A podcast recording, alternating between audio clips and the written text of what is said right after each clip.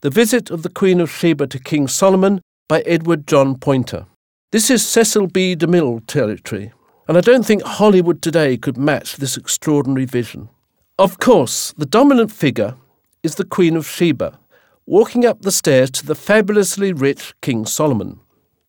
But she is not going to be intimidated by his renowned wealth. Here she steps confidently up the stairs as she shows off to King Solomon the various gifts that she has brought to him just to demonstrate that she's not going to be overawed by his wealth. Again, in this painting of epic scale and detail, and it is that concentration of detail and imagery that gives it such fascinating interest.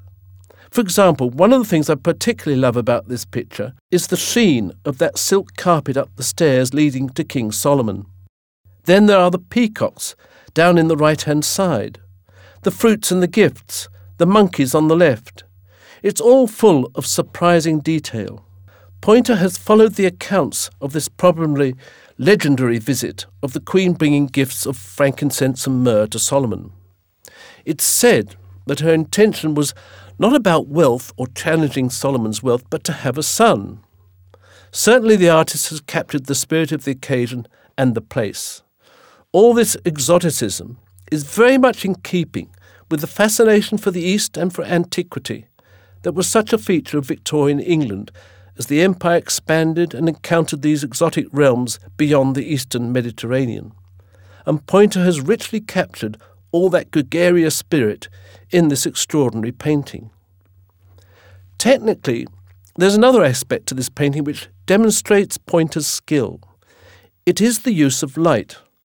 From those glimpses of the blue sky through the columns, and most of all, that gentle glare of light that pours down from the ceiling.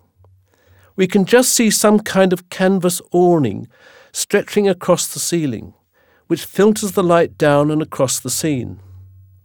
You will, of course, notice too that frame. This is a piece of engineering, and we always feel that if we ever take it off the wall, there's every likelihood that the wall will fall down. But the frame again was designed by Poynter.